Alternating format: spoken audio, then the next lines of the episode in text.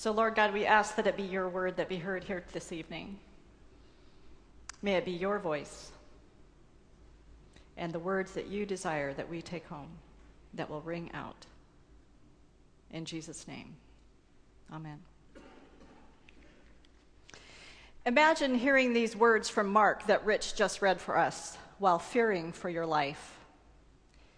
In fact, Mark wrote to people in just that situation in the first century. Mark's word to them and his word to us is to hold on to the deeper truth that runs behind the daily events and circumstances of our lives. If we base our faith primarily on the things that we see or on the things that happen to us, we can find ourselves in a precarious place when things go wrong. And it is when we are in this place, as we so often are, that Mark has a word for us.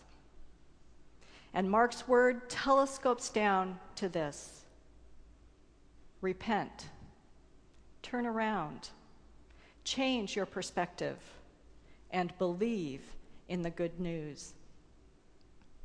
A number of years ago, I knew a woman whose perspective amazed me. Her name was Viola. Viola had always found new ways to serve Christ, taking advantage of her freedom as a single person. One day, however, she discovered a new and most challenging calling. Viola was diagnosed with a disorder that was essentially the failure of her, of her bone marrow. She underwent appropriate care and tried to sign on for some experimental treatment, but was unable to qualify. She continued to show up at church as much as she could and even put in some volunteer hours. I was concerned that she did not fully understand the seriousness of her condition, which was, without that medical trial, essentially untreatable. But I knew better than to be the one to uh, help her to understand that, so I just did my best to be her friend and to listen when she came to me with her latest update. One day, when she was feeling the effects of her condition more acutely than she had before, she came to talk to me. She looked at me square in the eye and she said, You know, I understand what's happening to me, but I want to show people that I believe in the truth of the gospel and that I'm not afraid to die. It's not that Viola had no fear, but she trusted that Jesus was greater than her fear. My friend Viola lived out the message that Mark was trying to communicate to his audience in this passage from his gospel. Do not abandon your faith in Christ in the midst of your trials, when even your very life might be threatened. Don't let your fear and your doubt take over. Believe. In the words of Jesus, repent and believe in the good news.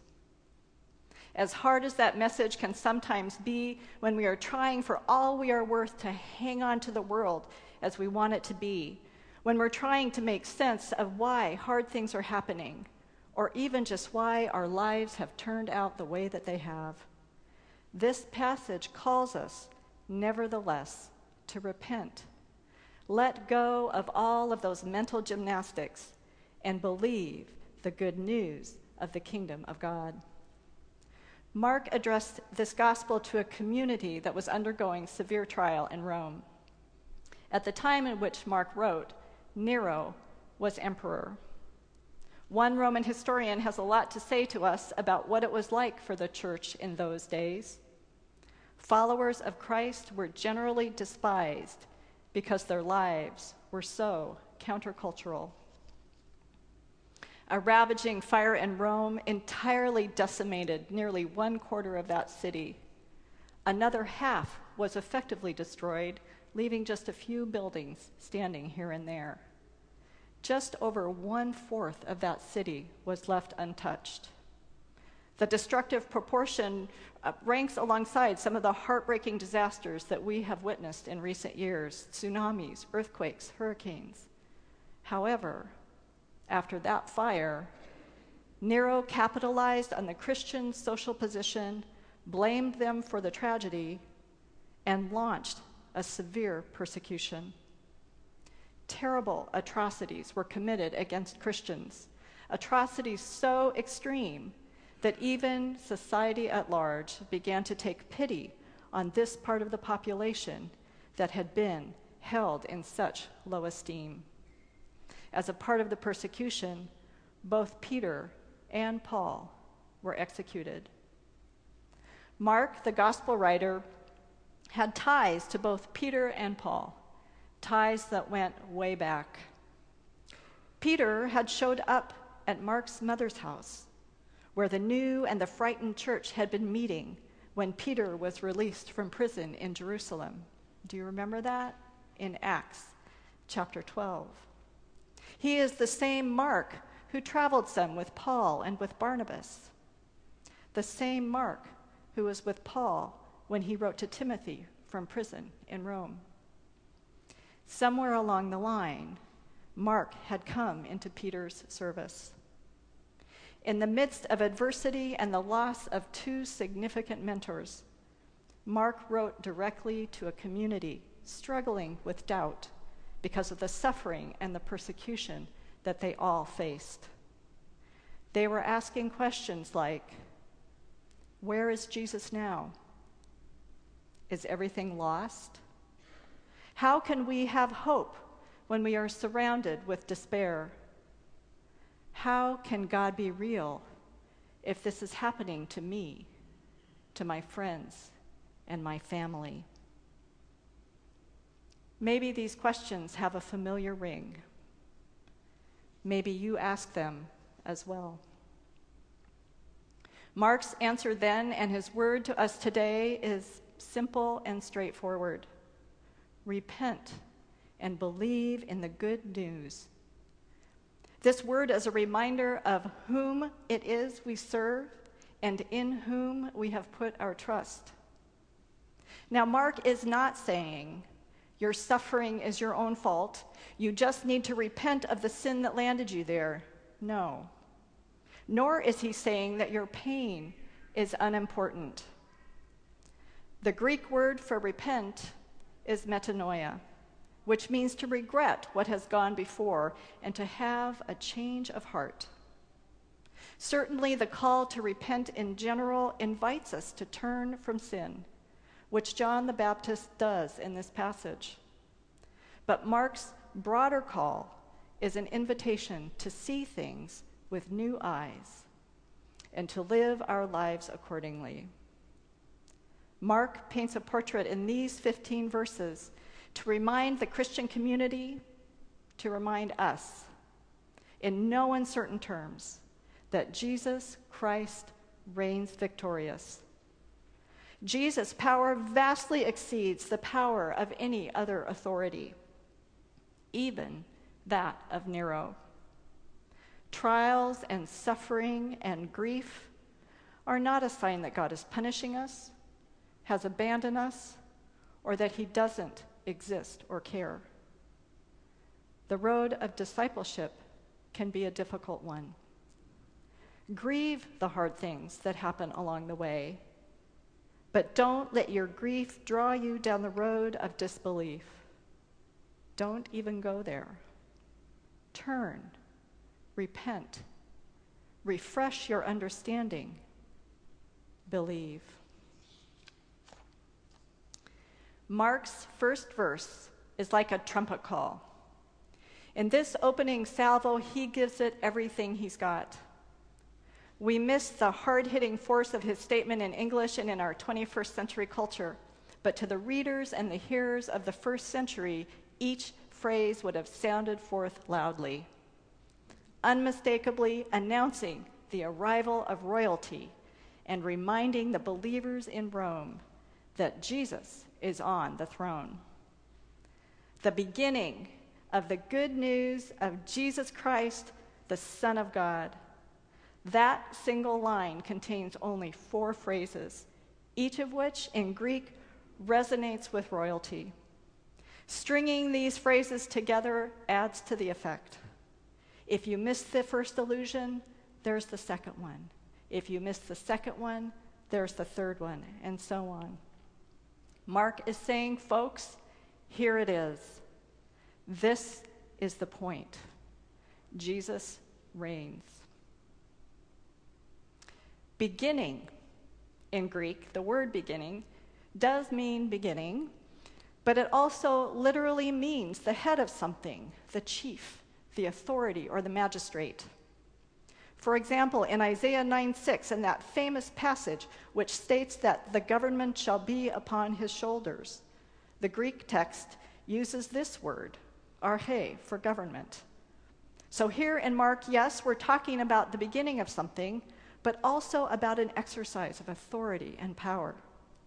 This book, this writing, is going to be about the beginning of someone's powerful reign. Good news comes next.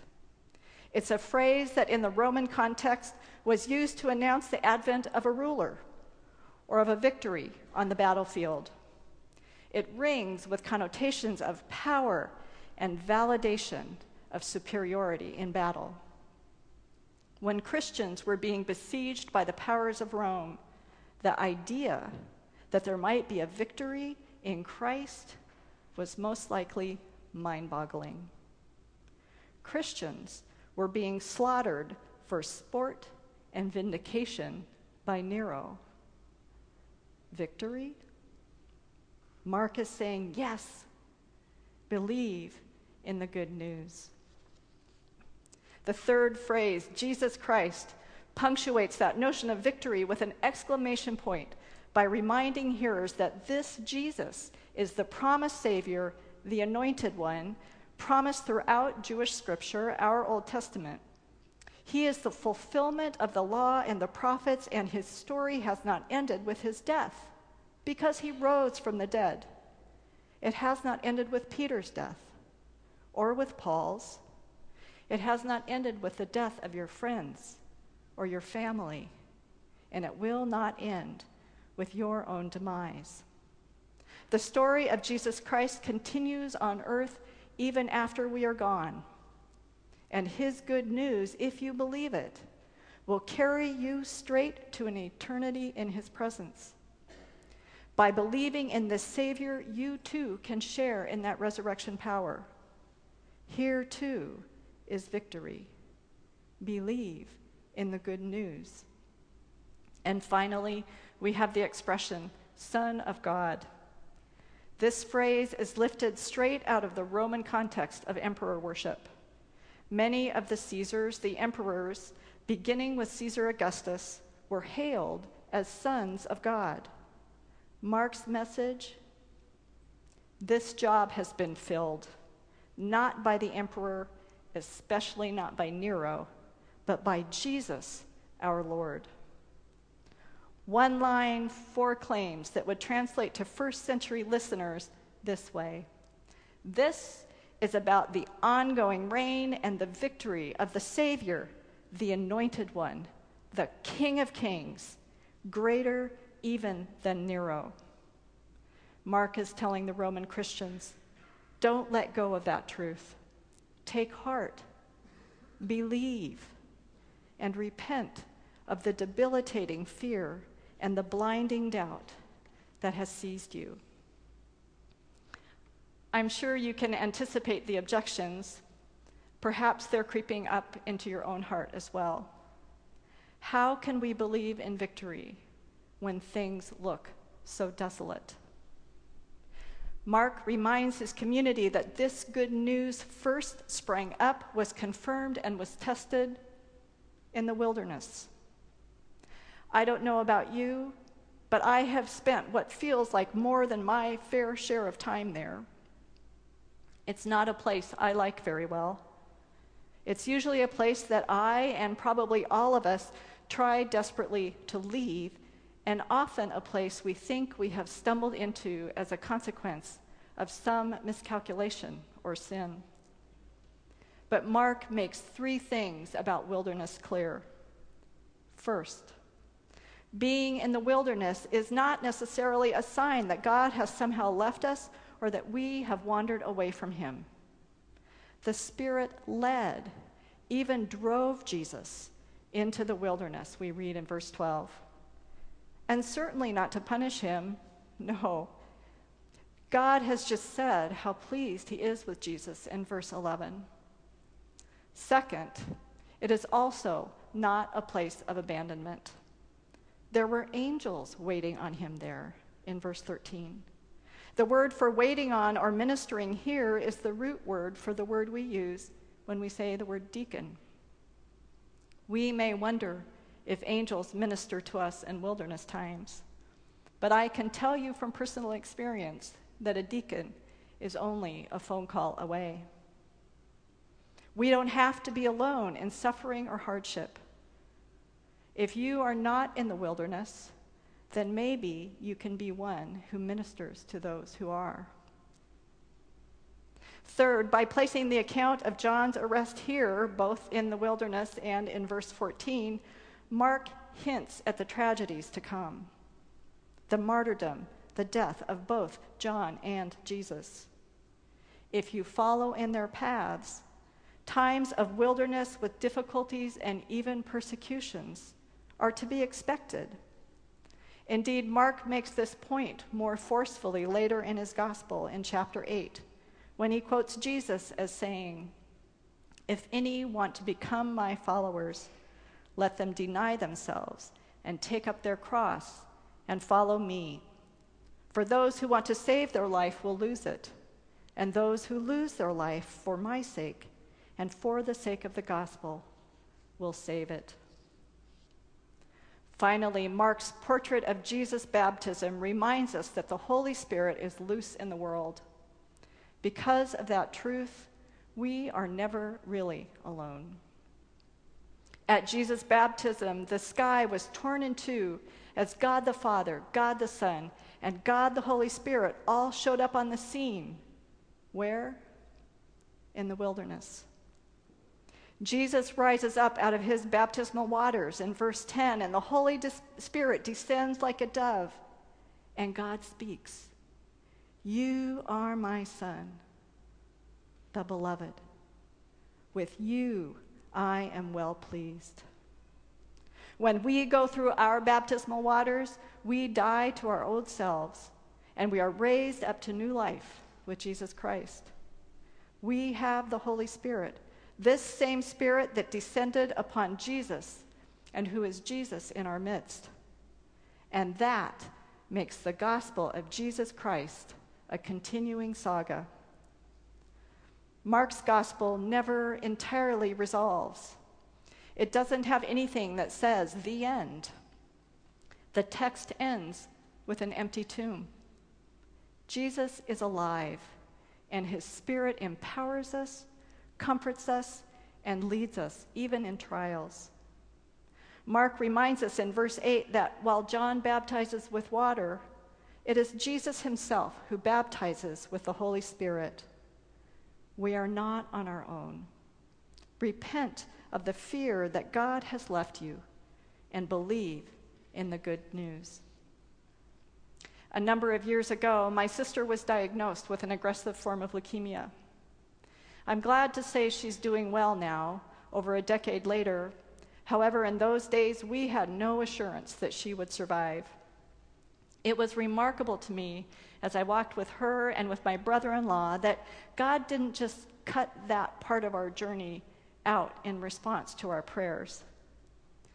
But He did show up, and He journeyed alongside of us, giving us evidence of His presence along the way. One particular way he showed up was to give us each strength for the day when we thought we had none.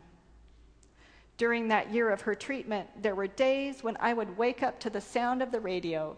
And as I became more alert and would begin to kind of think through my day, I would remember that dreaded word, leukemia.